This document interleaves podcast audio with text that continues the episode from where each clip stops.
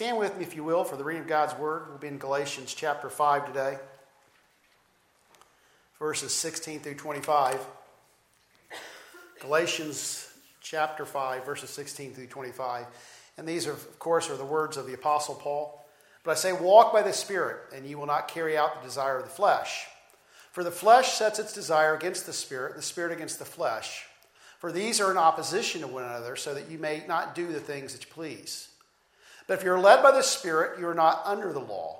Now, the deeds of the flesh are evident, which are immorality, impurity, sensuality, idolatry, sorcery, enmities, uh, strife, jealousy, burst of, outburst of anger, disputes, dissensions, factions, envy, and drunkenness, carousing, and things like these, of which I forewarn you, just as I have forewarned you, that those who practice such things will not inherit the kingdom of God. But the fruit of the Spirit is love, joy, peace, patience, kindness, goodness, faithfulness, gentleness, self control. Against such things there is no law. Now, those who belong to Christ Jesus have crucified the flesh with its passions and desires. If we live by the Spirit, let us also walk by the Spirit. Lord, bless your word, multiply it to our hearts. Help us to hear from you today. In Jesus' name we pray. Amen. You may be seated. Does anybody remember when they first came out with uh, Diet Pops? You remember the first one was what? Tab? Uh, was it good or bad? It was very right. Remember that the first diet pops, and, and then they started with the, um, the I think it was saccharin became the, the better sweetener, and it, it was a little bit better. I can remember I had um, I, I could drink Diet Seven Up, and it, it, wasn't too bad. And they began to improve, and even now, you know, like Diet Coke is you know it's it's it's a lot better than it used to be. But can we admit that Coke is sweeter than Diet Coke, right? You know, it's you know, there's something about the sweetness that you lose with, with these artificially flavored drinks. And, and then even they're starting this trend now where they're starting to use real sugar. You had any of the real sugar pops? You know, they're, they're really good. I know in Guatemala, uh, we had 7 Up, and 7 Up was just better in Guatemala because it's real sugar and you can taste the difference, and it's so awesome. Uh, some of the, yeah, it's awesome. Uh, that's a spiritual word. Theologically, it means very good. Um, but, but we had, at one of the places we went, or several places, they had like real sugar on the table. And you know, I'm not somebody that puts sugar in coffee and stuff, but I had to put that sugar in because it was so good. It was so good, I wanted to put my whole face in it. But, but they frown on that kind of stuff, so I didn't. You know, genuine stuff is better than fake stuff. Can you say genuine is better? Say that with me. Genuine is better. And it's true with sugar and things like that, but it's also true in life. We want things to be authentic and real and genuine. We, we don't want fake friendships. We don't want fake relationships. We, we don't want a marriage that's, that's fake and surface, but we want real things. We don't want a church that's fake and just pretend, but we want a church that's, that's really the church, that real relationships take place, real forgiveness happens, where, where we really do life together, where we're really growing in, in Christ.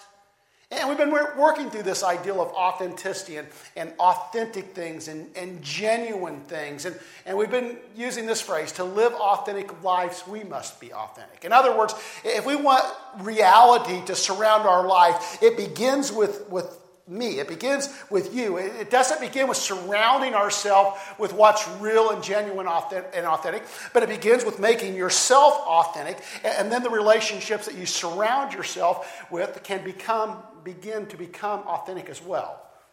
So, to live authentic lives, we must be authentic. And the good news is that God's desire for you is that you be authentic, that you be real. Jesus said, I am the, the truth, the way, the truth, and the life. And this word truth means reality, and it means being real, it means being authentic.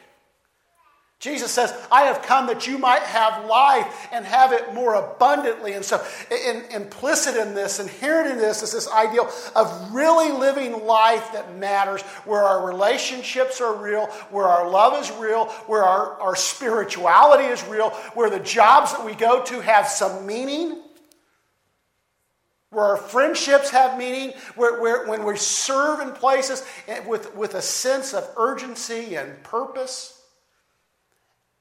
And we've been tracing this to the ideal or the, the, the reality of the Holy Spirit, the, the personality of the Holy Spirit. And, and we find that authenticity is found through relationship with the Holy Spirit. In other words, like deep down, everybody has this desire that they live these real, genuine, authentic lives.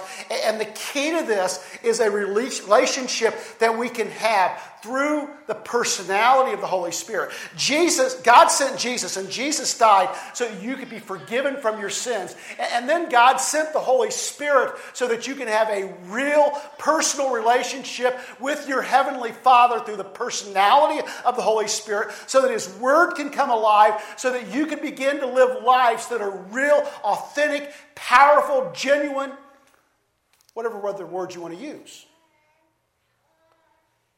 I want you to know this morning you were created for a relationship with others. And you were particularly created to have relationship with your heavenly Father. We, we have this ancient story of, of creation in Genesis 1 and 2. And, and, and in this story, we, we begin to see that we are not accidents of nature. We are not a fluke of natural history, but we were formed, we were created by an intentional creator with a plan in mind. So in Genesis 1 26, um, it says that God says, Let us, plural, make man in our image according to our likeness. And, and I love this passage because God, who has ever existed in the confines of a loving relationship that we refer to as the Trinity, God has always existed in, in relationship in the confines of the Trinity. God is love, and you can't love but for other relationships, right? So, God, who has ever existed in the holy relationship in the midst of the Trinity, creates humankind with the same characteristics of the Trinity and this need to love and be loved. We were created for a relationship. You were created to be in relationship with other people. As a matter of fact, after Adam is created, God says, when, when Adam is by himself, he says, It's not good for man to be alone. And all you women say, Amen, right? It's not good to be alone. There is a need for significant relationship. Then in Genesis 2, there's further detail. And, you know, Genesis 1 is, it, it, it, it's, it's a poem, it's a song. which I always love. I'll be honest, I, I, love the ideal that when God begins to speak to humanity, he begins with a song, he begins with a poem. It's Jesus. Jesus on the Sermon on the Mount, Jesus begins his, his ministry, and you have Blessed are the meek, you know, all that. It's a song, it's a poem. I want you to know that our God has the heart of a poet and he understands emotion, he understands all those things. Those aren't mistakes in us, but it reflects the image of our God. In Genesis 2, he begins, the, the story begins to become more detail oriented, and, and it says in, in 2 Then the Lord God formed man of the dust from the ground and breathed into his nostrils the breath of life, and man became a living being. And this word breath is the original Hebrew word is nisma or nisma. It's, it's breath. It's closely associated with this word ruah, which is the Spirit of God. In fact, in other portions of Scripture, this word is translated Spirit of God. And, and so th- there is this in the creation story, there is a significant thing that, that tells us that humankind was created with a spirit. And it makes humankind different. Now, I've, I've come a long way in, in my appreciation for, for animals. We've always had animals, but you know, some of you folks love your dogs more than you love me, and I understand that. That's okay. But, but I have a great appreciation for animals because God has a great appreciation for animals. Read the Bible and read God's biblical account and read the book of Job, and, and, and God talks about the wonder of the animals that He's created. So, so don't get me as discounting animals. In, in heaven, in, in, this new earth, there's this image of the lion laying down with the lamb. And, you know, I, I know, you know, whether your dogs are in heaven or not, I don't know. But the, the, the, the Bible talks about animals being in heaven and the new earth. And so there's a value to these animals that God has created. But animals are different than humankind because we are created with the Spirit. And that is that deep thing within us that, that calls us drives us to something more. Now, I, I, can't get into the mind of your dog, but most dogs don't lay around worrying about the future, right? but we do. Because there's something deep down within us that realizes that there's something more. I, I, I think that's the meaning of the scripture. In the Psalms, I think it's David says, deep cries out to deep. In other words, there's this deepness of God, and deep within us, implanted within us, is this desire for something more. You were created for relationship, and you were created with a spirit. And it changes our essence. It changes who we are. It drives us. It, gives us this spiritual component. It moves us beyond just surface need people. It, moves us beyond the people who are satisfied with surface friendships. You ever have that surface friendship that you never can talk about anything but the weather? Now, that's a lot to talk about in Marysville because you can be like really hot and really cold, and sometimes the same week. And uh, so, so but, but we want deeper relationships than that. You know, we, we don't want our relationship to be based entirely on Ohio State, the Ohio State Buckeyes, right? Nothing wrong with the Buckeyes, but if that's the depth of your conversation, there's not, not much depth to that relationship. And so there's something within us that, that desires deeper connecting relationships, friendships. We need deeper. We were created. You were created. I was created for a deep spiritual relationship with God.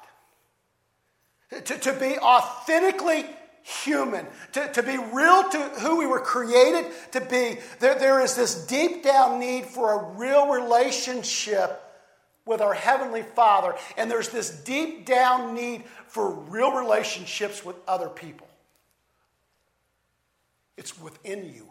You were created with that. Now, sometimes, particularly when we talk about spiritual things, we settle for less. And this morning, if you are settling for a form of religion as opposed to relationship, you are settling for less than what God has in mind for you and what will bring you satisfaction. Religion by itself will never satisfy the deep longing you have within your inner being. And I see that point was really good because you heard a bell. And the strangest thing, that's the first bell I've heard in 18 months. So that's a first good point. Write that one down, Meryl. We'll use that again. Sometimes we settle for less. In her book, God the Spirit, Beth Felker Jones, who's a Wesleyan theologian, refers to this phrase used by Christian Smith and Melinda Denton uh, with regard to the decreased spirituality with regard with younger folks. But I don't believe this is just younger folks. I believe this is across the board. This is the spirituality of many in our country, and they call it moralistic therapeutic deism. The moralism here is the widespread belief that God wants people to be nice and that when they die, good people go to heaven. Nothing wrong with that, but if that's the depth of our spiritual walk, it's not very deep. The therapeutic aspect refers to a sense that the central goal of life is to be happy and feel good about oneself. And then finally, the deism refers to this sense that, that God is watching over the world from a distance and does not need to be particularly involved in one's life except when he's needed to resolve a problem. In other words, when, when we have an accident and we break our back, that's when we go to God. You know, when, when we go through a, a marriage split, or when we have this happen, or we have financial downturn, or, or you know, a kid uh, rebels, then we go to God. But otherwise, God is in heaven, kind of watching us. You know, He wants us to be good because when we're good, you get to go to heaven. He wants us to be happy, and, and, and He's kind of engaged, but not really engaged. I want you to understand that, that this misses the point, and, I, and I'm going to use, instead of the Christian religion, I'm going to use a different word. This misses the point of Christian spirituality. It misses the entire point of what God was doing in Pentecost through the giving of the Holy Spirit. The writer says this she writes, Life in the Spirit runs against the grain of popular spirituality, such as moralistic, therapeutic deism. Life in the Spirit is a life in which we become the trees who bear the Spirit's good fruit, in which we are given gifts for building up the community, and in which we are sanctified, made loving as we are drawn into the love of the triune God. This is genuine spirituality. This is why Jesus came and died on a cross and suffered. This is why God raised Jesus from the dead. This is why God sent His Holy Spirit, not to form another religion where people could, could, could come together in churches and build buildings and have budgets and do all these things that we do as a church, but God did all these things so that we could have this deep, spiritual, inner, real, genuine, authentic relationship with Him. And it's what it means. When we say we are ordinary people following Jesus, that's what it means. It means we're just ordinary folks. And it's, it's not about a religion that we're following, but we're in a relationship with Him. And in the confines of that relationship, He is leading us and guiding us to something better than this world has to offer. Authenticity, a genuine life, real life, abundant life holiness, wholeness, shalom, peace.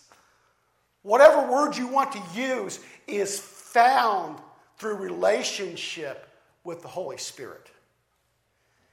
The passage we read this morning contrasts these two ways. And it uses the deeds of the flesh and the fruit of the spirit. And the, the New American Standard uses deeds, but probably the translation you was using read works, and, and I think that's better. It's, it's the, the, the works of the flesh and it's the, the fruit of the spirit. And you begin to see the contrast just in those words. And I think Paul's setting on its head what we typically think. We always think it's, it's work to follow God. And, and Paul's saying, no, it's fruit when you follow God, it's work when you try to do things on your own. Fruit is produced by the inherent energy of a living organism. And, and so you take this scripture in context and you, you take the, the word fruit, and it, it's, it's organic, it's natural, it just flows from this relationship we have with God through the personality of the Holy Spirit. Now, in about three weeks, I'm running a marathon. And running is probably a loose term. I think I'll be lurching most of it. So, yesterday I was out running, and you know, it, it's going to be, when I finish this thing, it's going to be a miracle of the highest order. Poets are going to write poems, and song readers are going to write songs. The Lifetime Movie Channel has already contacted me about making a movie because you don't see many water buffaloes running marathons. Yesterday, I was out doing some extended running, walking, and that's how I have to, I'll have to combine because I, I, I, can't run that far. And Dave Eichhorn was out there. You guys know Dave? Dave's a runner. You know, I, I'm out there doing my plotting, and here comes Dave by. You know, he's going like, it looks like he's using like one third of the motion, and he's going three times as fast. I can't figure it out, you know? I'm not going to talk about your running, Terry. I thought about it, but I'll leave that out. Well, I got to share it now. Terry did marching band. And so when she runs, she goes more up than out. So I'm somewhere in between Terry and Dave. And you look at people like that and you go, oh man, that's so natural. And I think that translates to our spiritual life because I think sometimes we look at other folks and think this spirituality, this deep connection, that's for someone else. That's for somebody like you know, Nelson Purdue, or that, that's for something like pastors do. That's what Christy Payne does. That's what Josh does. You know, that's, that's for professional spiritual people. That, that you know, it's, it, it's for people that, you know, it, but it's not for me. Paul sets this on his head. And Paul says, listen, when you're living for all these other things, you're the one doing the work. And the Spirit is inviting you to a relationship where, where this deep spiritual walk becomes organic and natural.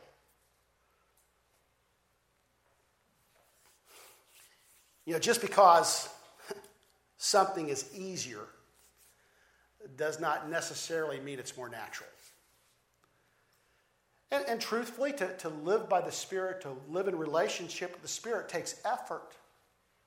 It's not, it's not, I'm not saying it's easier,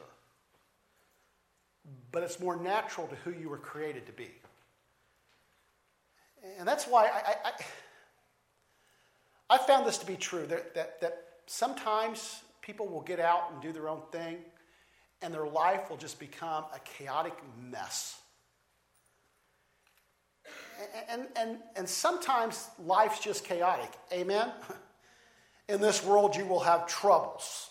You know, Jesus said that, not, not me. Jesus said that.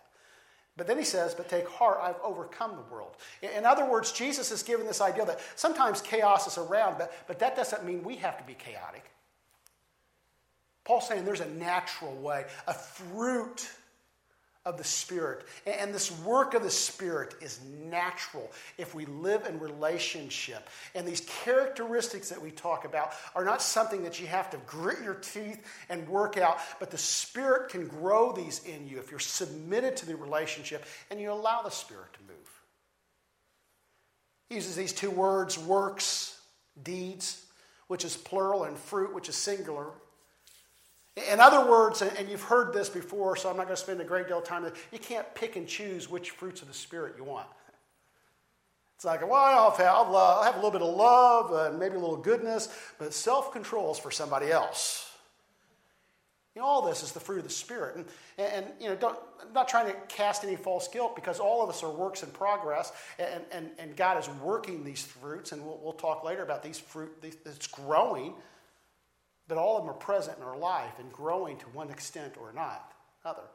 But then, with regard to the works of the flesh, it's, it's different. He, he uses plurals. In other words, it's possible to be doing well in one area, but not so well in another area. And that is not a mark that you're doing well. That, that's a mark that, that there's still parts of the flesh that you're living to. For instance, uh, probably you don't have any idols in your home, right? Hopefully, if you have idols in your home, come talk to me. We'll deal with that first, okay? Hopefully, you're not practicing idolatry. But what about envy? You know, maybe you're not drinking and carousing, and, and maybe you're not practicing immorality, but what about outburst of anger? E. Man, I don't like that one. Because I drive cars. You know, you can't say, oh, well, I'm pretty good on all these, but these two. Paul's saying, you know, if you practice in any of these, then there's a problem you need to address. It's easy to condemn the sins we do not practice.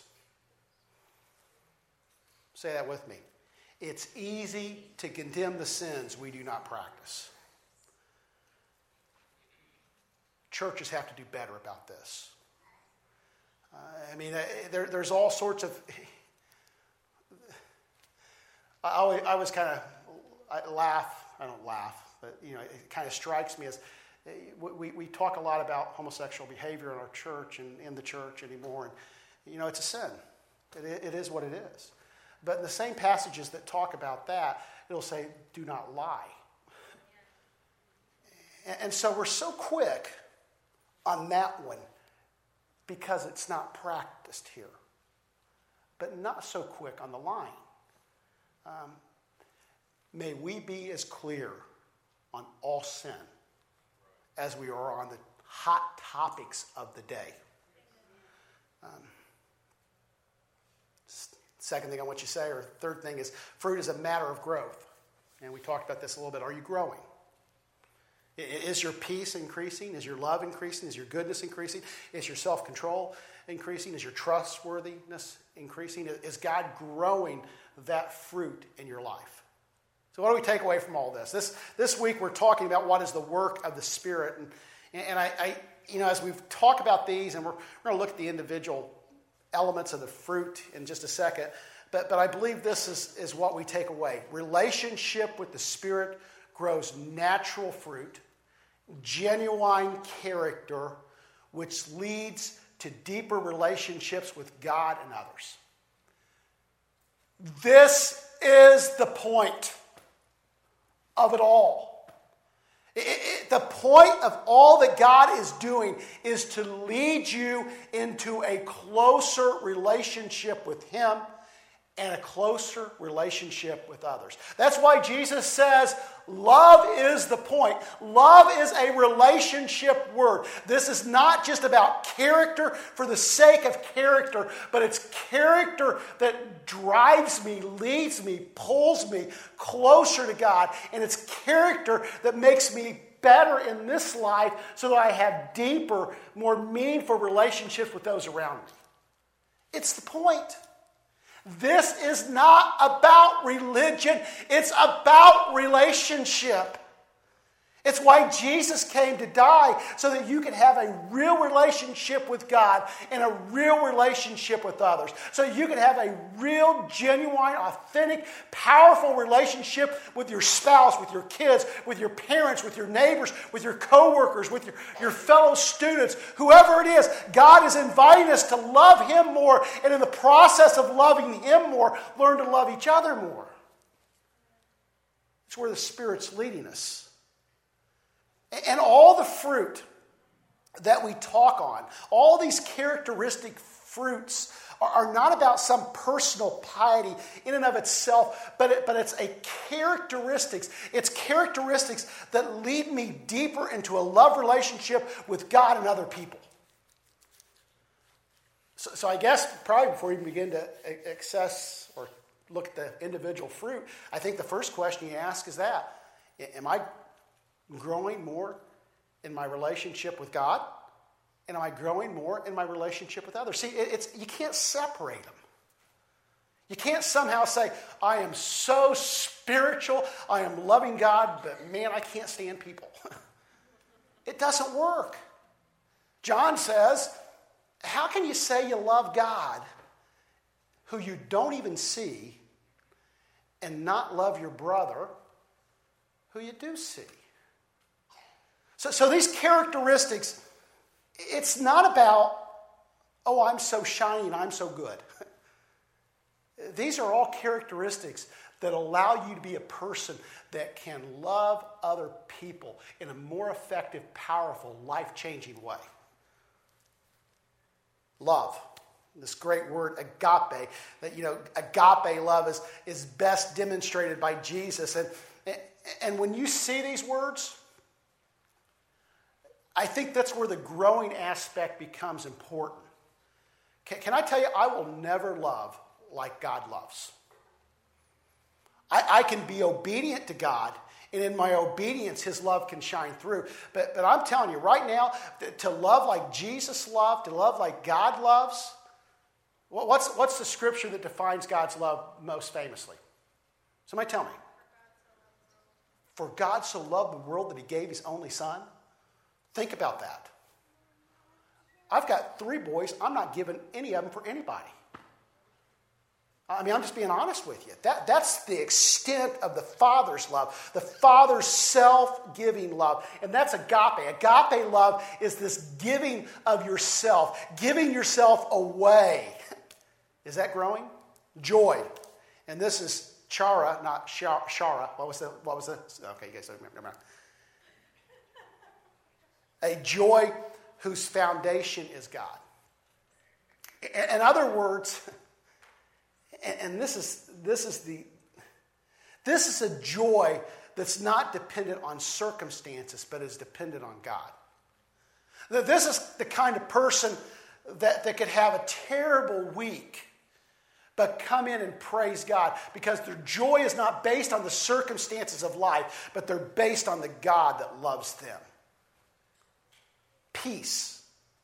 And the, the Greek word here is eirene, and uh, you, you can't think of peace and in a biblical context without thinking of the great Hebrew word shalom. And shalom is this not just this absence of conflict, but it's a, a wholeness of life. And then we have patience with ma- macrothumia, which is this forbearing, forgiving, patient attitudes towards others. In other words, this is just being patient, waiting for stoplights to change, but this is being patient with other people. That's a lot harder, isn't it? And so Paul's saying that one of the characteristics of the fruit is that you become more patient with other people and their failures when you deal with them. Kindness, Christos, and, and this is um, this draws on the ideal when you think of kinship, think of the word kindness. And it's like offering hospitality like you would to one's own family. It's like what Bob Evans has on their wall we treat family like friends, right? Or fa- friends like family, yeah. Uh, and I always, when I say that, I always think, well, it depends on how you treat your family, whether I want to be treated like your friend. These are, these are practical things, by the way. This is, when you think of kindness, think hospitality. And, and so when you, when you think hospitality, um, you know, that's practically practiced in the church. Can I show you a way to be hospitable in the church? I'm going to show you whether you say yes or no. You might as well say yes, and that way you feel like you're participating, okay? So we'll, we'll, we'll pick on Matt. Here, I'm, let me take the offering.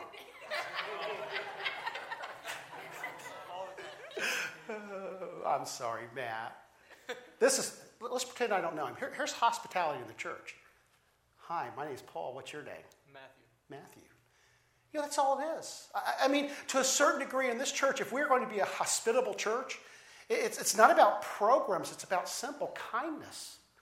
It's just treating people like you would want to be treated. Boy, man, that's a hard concept to grasp, isn't it? how would you want to be treated if you came into this place and you were a visitor and you didn't know anybody? Wouldn't you like it if somebody came up to you and said, Hey, my name's Paul. That's my name, right? How are you doing? Welcome. How'd you hear about us? And we're glad you're with us. Just little simple things. See, I think people that have these characteristics create communities of faith, create churches, create spaces where, where there's characteristics are just overwhelming. You know, I, I want to be a place when, when we have somebody come in here, it's like they're drowning in love and kindness and peace. That, that it's just like, you know, maybe they've come into this place that's just been an overwhelming week, but they come in here and there's just this deep, settled, welcoming peace. Don't we want to be that place? And that happens through our relationship with the Holy Spirit. The Holy Spirit grows these fruit. Goodness, this, this is active goodness. This is generosity. This is, this is not just I'm, I'm so good, but it's practicing active goodness, caring for other people, faithfulness. It's being true to your word, trustworthy. If you say, I'm going to be there at 10 o'clock, you're there at 10 o'clock. Man, these are very difficult, aren't they? Deep theological concepts of being good and trustworthy and kind, gentleness. Now, now this is associated with that word meekness that you see in the Bible. And, and sometimes we, we begin to think gentleness and meekness is weakness, but, but meekness is strength under control. And so to be gentle is to have your power, your control, your strength submitted to God. The Bible says that Moses was the meekest man ever. I don't know about you, but Charlton Heston was never meek, right? But think about Moses, the story of Moses. Moses is like parting the Red Sea. Moses is this, this warrior. Moses is this guy that takes people who are slaves and leads them out of captivity. And the Bible says that's what gentleness That's what meekness looks like. And then finally, self control. So, what fruit are you producing in your life? Stand with me, if you will. We're going to be done here in a second. We're going to spend some time in prayer. But are your significant relationships growing? Your relationship with your spouse, with your kids, with your friends, with your coworkers, are your relationships growing? What about your relationship with God? Is your relationship with God a closer relationship today than it was a year ago, 10 years ago? So, something happens when we start serving God sometimes, and we, we begin to, to kind of know the things to do that we stop thinking about the things we know we need to do. That's confusing, but I think it's true. But, but I think it's possible to be, be, be so much in the church and, and know all the right things to do that that relationship can begin to suffer. And it's, it's not because you want to do bad things, and it's not that you're wanting to stray, but it can almost just become dry. I don't think God wants us to have dry relationships. I think He wants them to be fresh. Maybe you've been hesitant in dealing with spiritual things because you think it's not you. And I want you to know it is you. It's who you were created to be. And, maybe, maybe, just maybe, on a Sunday morning, you've never entered into a relationship with God. It's possible you've been here for a long time and you know all the things to do and all the things to say and all the clothes to wear and all the places to be and all the ways to give and all the ways that, but, but it's, it's not personal. You, know, you, you could have been at this church for, for 60 years and, and never entered into a personal relationship with Christ. Or you may be new here. Maybe you were dragged here. and the Holy Spirit's speaking to you, and, and maybe today's the day that you move past just observing and get to this point where you're living in this relationship uh, with the Holy Spirit. Now, to enter into the relationship is pretty simple. We, we, use the phrase ABCs. Bob, you ever use that phrase? The, the ABCs of salvation? And, and you know, I, I think we, we don't end there, but I think it's the place you start because then you enter into the discipleship and the growing process. But to begin into this relationship, eh, you don't have to go like prove yourself because Jesus has already proven himself to you. And so we admit. We admit we, are sinners. We admit that we fell. We admit we need relationship. We admit we're broken. We admit we need. We believe. We, we begin to believe that Jesus Christ came just for me. He, he, he, his salvation, what he did on the cross was for me. And we claim. We, we claim him as Lord. And we, you know, it's as simple as that, just saying, Lord, I'm sorry. I believe in what you've done on the cross, and I want to serve you. That's the beginning of a relationship with Jesus Christ. Maybe you're there. I, I don't know. You know what I love about God's Word? These scriptures that we read today and this sermon, what we've talked about, touches someone in this room, everyone in this room to some degree. That's the wonder of God's Word.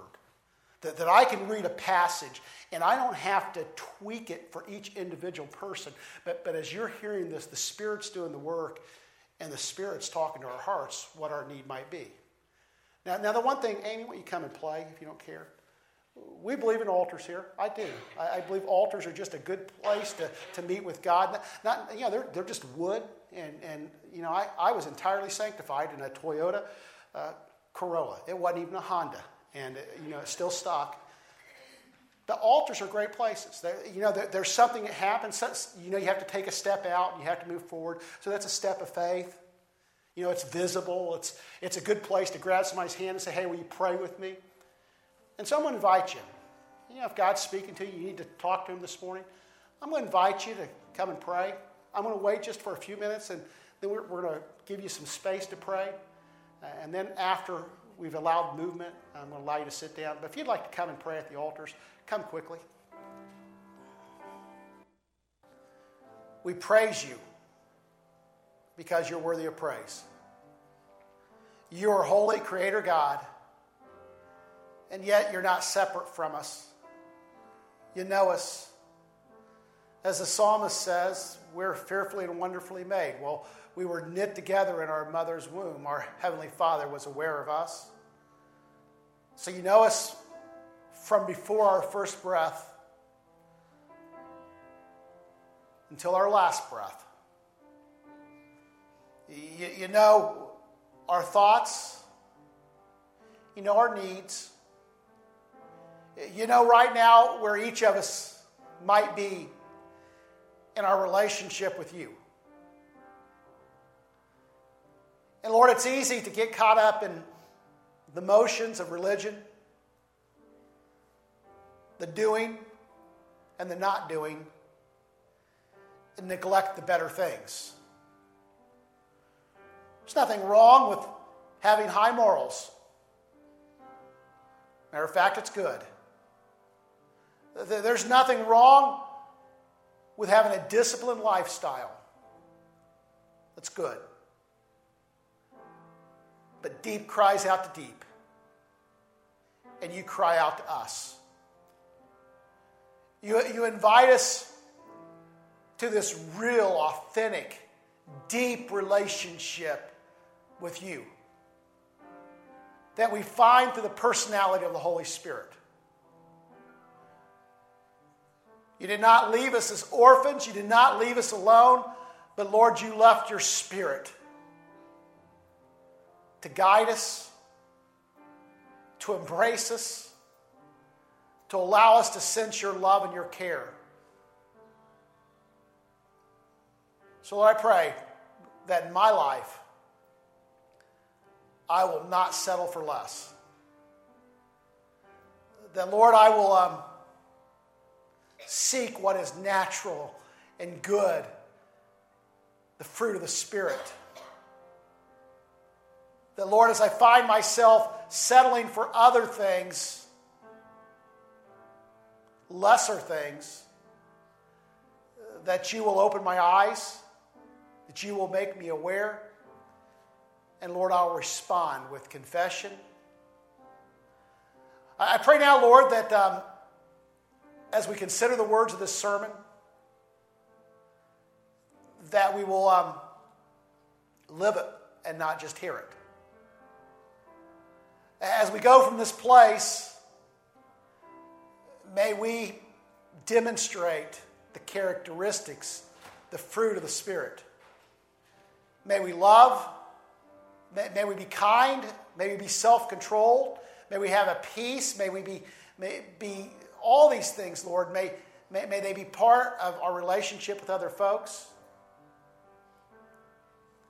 And just help us, Lord, to love fully as we've been loved. Now, Lord, I love you. I thank you for your presence here today.